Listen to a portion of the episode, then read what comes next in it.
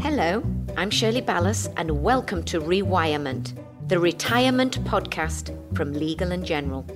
In this six part series, I'll be exploring what it means to retire in today's world. The golden years retirement of old has given way to the new colourful retirement, an opportunity to reset, reinvent, and rewire. From how you can make the most of it and have the lifestyle you dream of, adapt to change on your own or with a partner, or even how you might continue doing the work you love at a pace that suits, we've got you covered. Thanks to my expert guests, I'll be gathering suggestions to take away the worry and make sure you feel confident, comfortable, and in control of your finances after you've quit the day job. Across the next few episodes, we'll be shaking off our taboos and getting personal as we meet colourful rewirees and would be rewirees to talk about the issues, questions, and concerns that everyone faces. I would like to retire and do all those things I want to do. I think it's so important for people to open up and talk about money as well as getting our young people to take an interest in their pensions, whatever they can set aside, because it comes round in a flash. And with a little bit of planning, life after 60 can be the most colourful. You've just got to grab hold of it with both hands and get on. So if you lend me your ear for a little while, I'll do my very best to help you with planning for your future so you can look forward to the retirement of your dreams.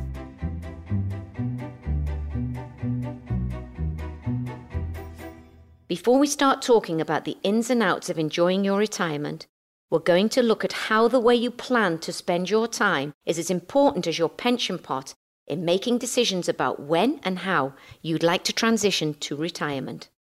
Later on, I'll be joined by Chris Knight from Legal and General, as well as Dr. Alison Smith from the Royal Voluntary Service, for their advice and ideas on planning your new beginning. But before we do that, I want to introduce you to some of the stars of our show. I got together with two groups of brilliantly chatty, talented, and very inspiring people to talk about where they're at in their retirement journey. First up, meet Tracy, Colin, and John. I'm Tracy. I live in Hove. Originally from Wales, I've been down in Brighton and Hove for 30 years. I am a teacher. Well, I was a teacher, and I work for West Sussex County Council in the Education Department. I have got two children who are 12 and 15, and I live with my partner Simon. My name's Colin, I'm from Worthing. I'm a self employed IT consultant, probably six, seven years away from retiring. I've got two grown up children, both of whom are now independent and in jobs. Well, my daughter was, she just had a grandchild 11 months ago, our first grandchild. Yeah, and a Sussex born and bred. Virtually lived in Sussex all my life, apart from about two years living in London in my early career. I'm John. I've been retired about three years. I worked in the Lloyd's insurance market in London. I am married with two grown up children. I started by asking my new friends how they felt about approaching retirement. Colin was first to share his thoughts. Not really prepared for it. Um, pretty excited about it if we can live a decent retirement, you know, be healthy, have enough money to do the things we would like to do. Uh, it's a new opportunity. I, I would see that, you know, I would do quite a bit of volunteering. We've got a, a ninth share in a what's called a syndicate boat already, and that moves around the country every couple of years. From it uh, moves to a different base, so we get four or five weeks on it a year if we wanted it. And the plan ultimately is to sell our shares and money permitting and around about the time of retirement or semi retirement to maybe buy a boat, cruise the network during the decent weather for three or four years, do as much of it as we can. John is already enjoying his retirement. I asked him if the move was what he had expected. Well, that's a very interesting question, Shirley, because I wasn't quite sure how I would react to retirement. Some people I know have found it very difficult, that they felt that uh, they're no longer of use to society because they're not working. I have to admit, I didn't find that at all. I was starting to find as I approached retirement that I wasn't quite as enthusiastic about what I was I was doing anymore. I was getting to 60 odd. And I was very pleased to retire in the end. And I haven't felt worthless at all. I've been very happy. All right, we asked the same question to Tracy. Well, I'm looking forward to my retirement. But I've got to tell you, Shirley, I'm only turning 50 next year, so it's still feeling as though it is quite a long way off. I think it's exciting to be retired. One of the things about my life, I have a lovely life at the moment, but I feel as though I'm living in time poverty. I haven't got much time to do the things I want to do. And I feel that I would like to retire and do all those things I want to do, you know. So things that perhaps don't cost that much money either. But one of the things I am very unsure about is when I can retire because my background is teaching. I've got a teacher's pension. I ducked out of teaching for a little while and I work for a different company doing training, so I've got a little pension pot with them it's all over the place shirley. I don't i don't know when i'll be able to retire but i feel like now listening to my colleagues here this evening i've got a chance to put things in place and that's what i'll need to do. My ideal would be to retire early 60s and just enjoy my time when i hopefully am very fit full of you know still got my energy to do the things that i want to do. One of the main things that i'd like to do is to travel around the coast of Wales in a camper van. Love that idea. Our second group featured David and Marcus, who both spend their free time at a London based choir. So I'm David. I am 60 in a few months' time. I am already retired and have been for over five years. Uh, I've spent quite a lot of time in the past five years trying to get to grips with pension related issues. Uh, we don't have any children, and we have a couple of cats who, as far as I know, are blissfully unaware of pension issues. My name's Marcus. Uh, I just turned 50 last month, so I'm still recovering from that shock. I'm still very much in my working career. I think I probably have another 10 to 15 years' work left. I'm an Australian, as you can probably hear from my voice. Settled here about 15 years ago and, in due course, became a dual citizen. Uh, my wife is Croatian. She arrived here at the same time as I did 15 years ago. We have three children. I have a, a stepdaughter who's 28 years old, and I have twin boys aged 21. David took early retirement after a career in financial services. Although we have not, uh, since I retired, travelled as much as I had anticipated, that was obviously very much part of the uh, agenda. But you know, just the the glory of being able to go and watch a film at lunchtimes on a Monday, uh, you know, and things like that. And obviously, singing, which uh, is something that uh, both of us do, it's very much uh, you know, enhanced that I joined a second choir, and so you know I've been able to do all these things. So uh, you know, life is is easily filled. I found, and I know everybody says it, but it really is true. How on earth I ever found the time to get into the office for seven and work till six in the evening, I have no idea. Marcus runs his own business with two other partners. I asked him if retirement was in his sights at 50. I see retirement as a gradual process, a kind of a tapering off rather than an end. I'm fortunate that I'm in the kind of business where my work is, is project work, basically. It's consulting assignments. I think as I approach retirement, I'll just get increasingly picky about what I take on. So it's perfectly possible to slip into a role where you're doing, 40 or 50 days of work a year on a project you think are interesting, worthwhile, get a little top up income, and keep the grey cells ticking over, as it were. So I don't see retirement as being any kind of a, a, a sudden end, more a, more a sort of a gradual progression. David's retirement wasn't the gentle progression he might have preferred. He told me about his experience and the realities of cutting down on hours.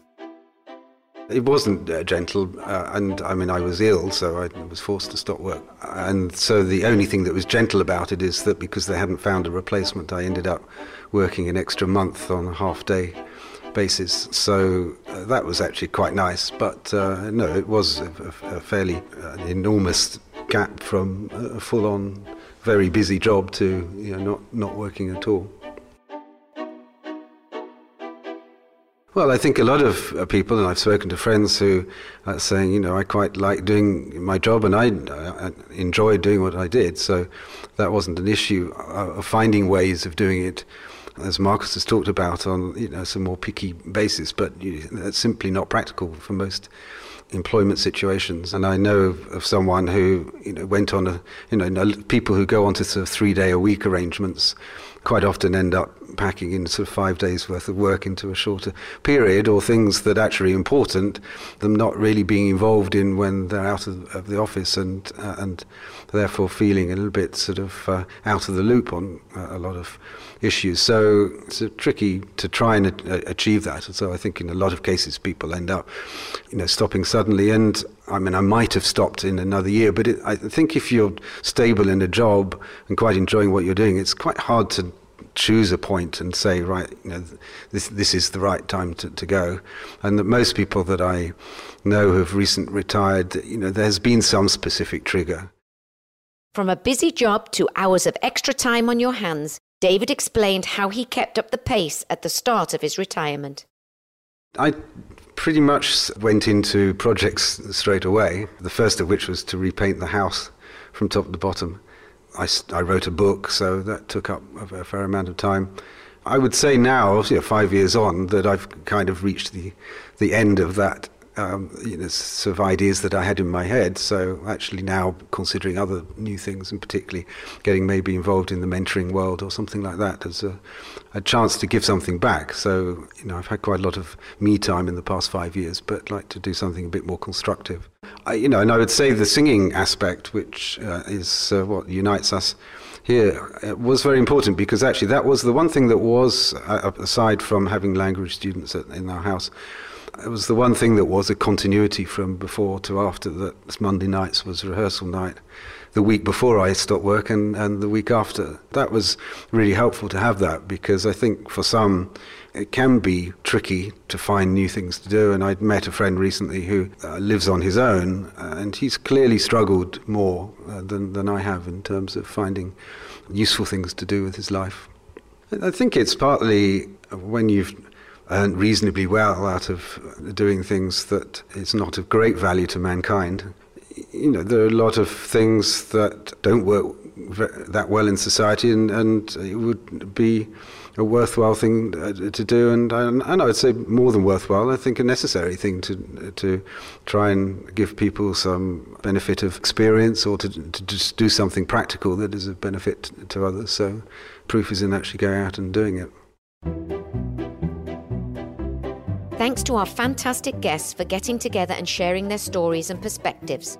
We'll be getting to know them a lot better over the next few episodes and meeting a few new friends too.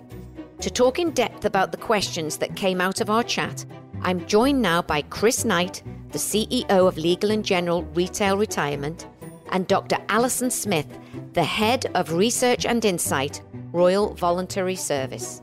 Thank you both for joining me. Hi, Shirley. Chris, how has retirement changed? Well, Shirley, look, people used to kind of think of their lives in three blocks, if you like. First one was you know, being at school, and the second one was working full time, full full pelt, if you like, for, for perhaps one or two employers. And then there was a moment, a magic moment, when you kind of got a carriage clock, uh, you shook hands with your employer, and then you were retired. And, and that was kind of it. You uh, perhaps had a pension or two pensions. You had a, the government pension and your employer pension. You perhaps felt quite well looked after. You know, owned your own home, which was fully paid for. It's kind of the ideal model. It wasn't always actually the reality, but that's it's a very strong model that's in people's uh, minds. But I think people's lives these days are much, much more complicated than that. People's ambitions have changed. They want and expect much more fulfilling lives. They've got aspirations and hopes and dreams in retirement, just like they have at any other moment in their lives. But it is much more complicated, and, and they have to find their own path. Wow. That is complicated. That sounds complicated, Christopher. what are some of the challenges facing today's retirees? Well, Shirley, there's lots of challenges. Some of them are kind of good challenges to have, and some of them are more tough challenges to have. So people are living longer. So, I mean, that's obviously great. Uh, but it does mean they have to make their money stretch further. they're more complex uh, lives and more difficult, different family situations. So we've seen an increase in in um, divorce rate amongst uh, older people. Um, for some retirees, they still have maybe their own children living at home, and they've got the responsibility of looking after their own, even older parents. And they feel under pressure from generational pressures, but also from their own health and, and their own care costs. People might have a whole number of different pension arrangements from different employers during their during their careers. They might have more housing wealth than they actually do sort of liquid savings. Some older people are still paying off a mortgage. People have pension freedoms, which sounds great, but obviously with freedom it brings that responsibility of, of choice. Some people love that, uh, and other people find that a bit daunting. But most people sort of naturally feel like look to a company like L&G to, to help them get through this. What do you mean when you talk about helping people have more colourful retirement? Well, look, um, the imagery around retirement can be quite bland and colourless sometimes. People talk about grey pounds or silver surfers, and you often see uh, retired couples pictured as sort of walking hand in hand towards the setting sun. Um, but at Legal & General, we're much more positive, and we want to be positive and ambitious for people, uh, for our customers, and for society as a whole. Um, and though while retirement can be a challenge, uh, there's also huge hopes and dreams for people, and, and they can really make a huge contribution uh, and get a lot of pleasure out of life. So it's not all doom and gloom. And, and we, we want to put our products in the context of people's real lives. Everyone's unique, and everyone has their own uh, unique colour scheme in retirement. Alison, what are the benefits of volunteering in retirement?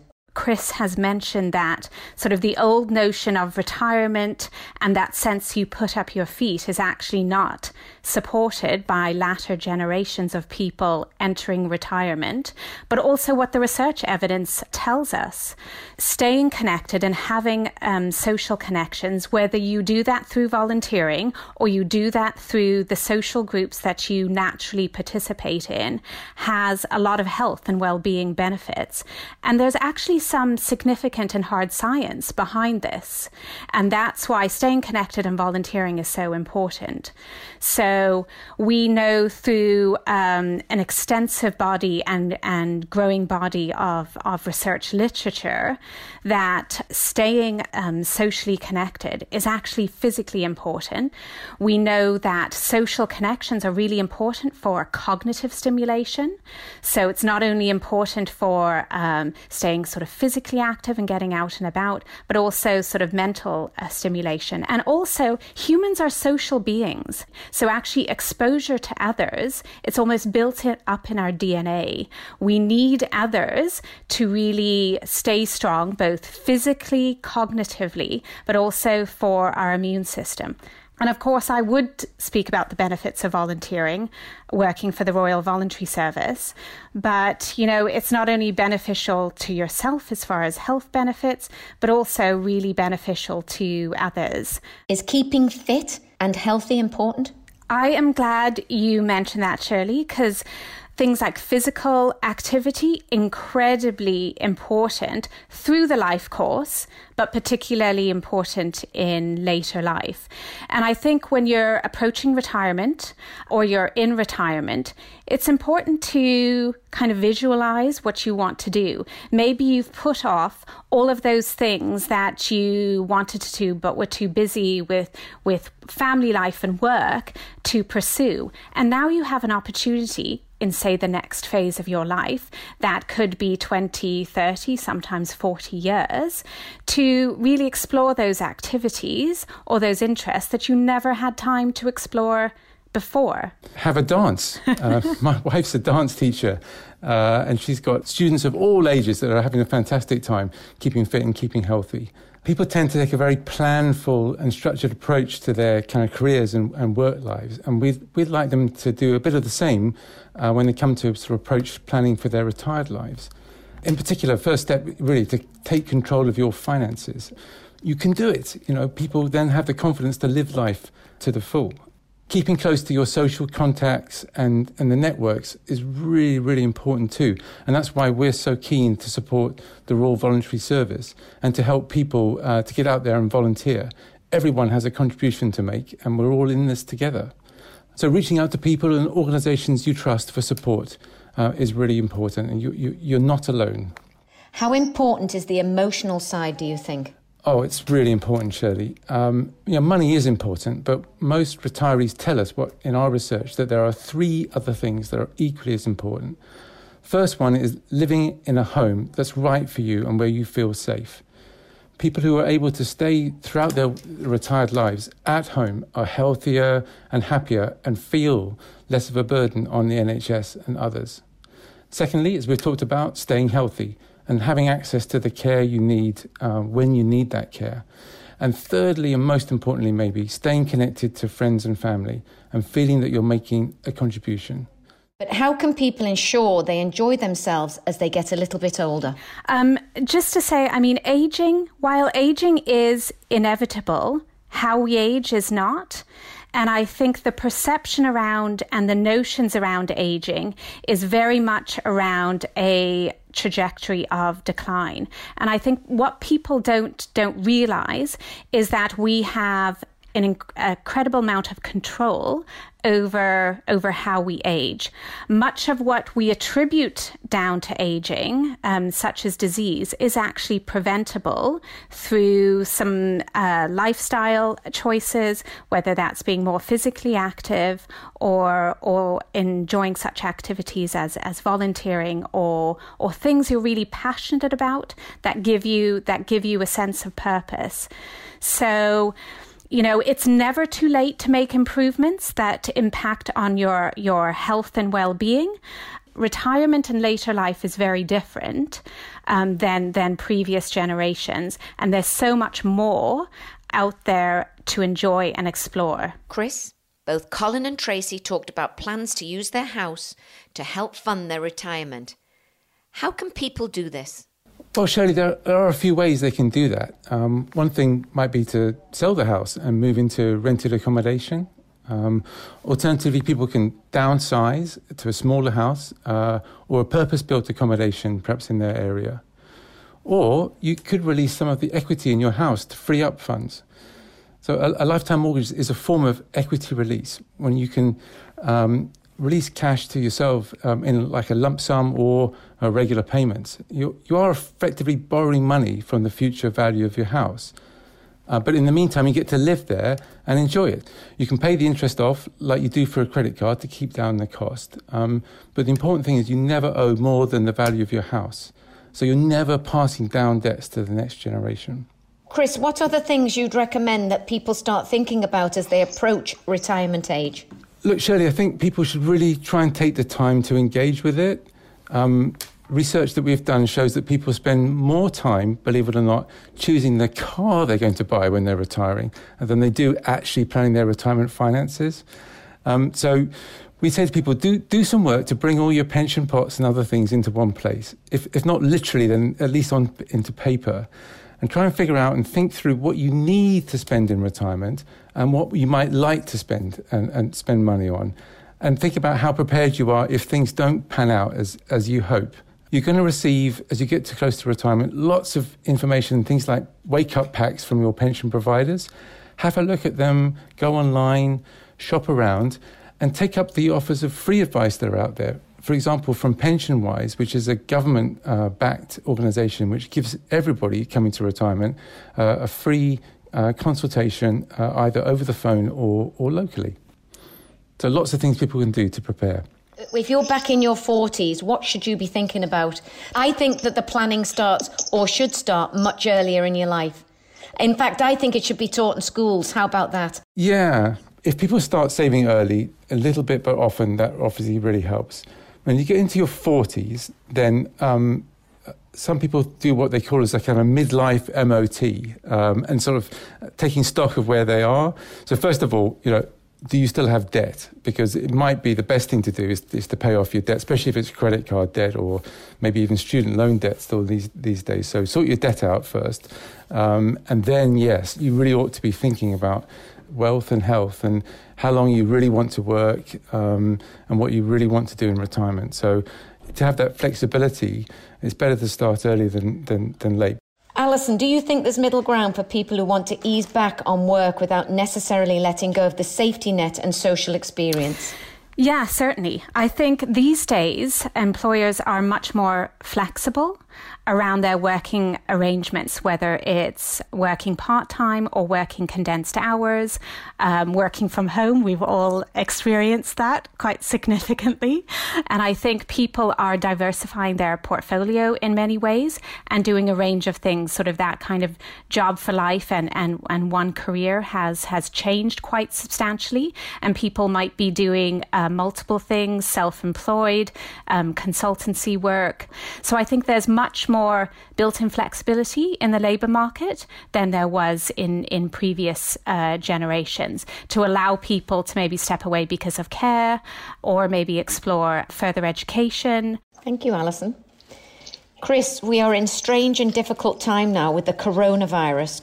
Does this change how we should approach retirement, or are the rules for retirement exactly the same? Well, look, Shirley, these are difficult times. Uh, the, I think the first thing we'd say to people is don't panic, uh, don't rush. Um, certainly don't rush to make what could be a really long term decision uh, when in the short term you're feeling kind of stressed or pressured.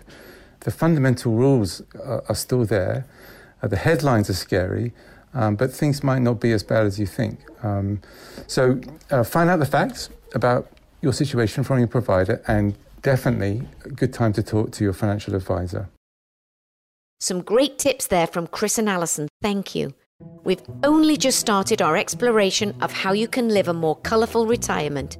So make sure you listen to our next episodes by subscribing on your podcast listening platform. Next time, I'll be meeting more amazing people who are sharing their hopes, doubts, and uncertainties for later life as we talk more about how you can best make the shift from full time work.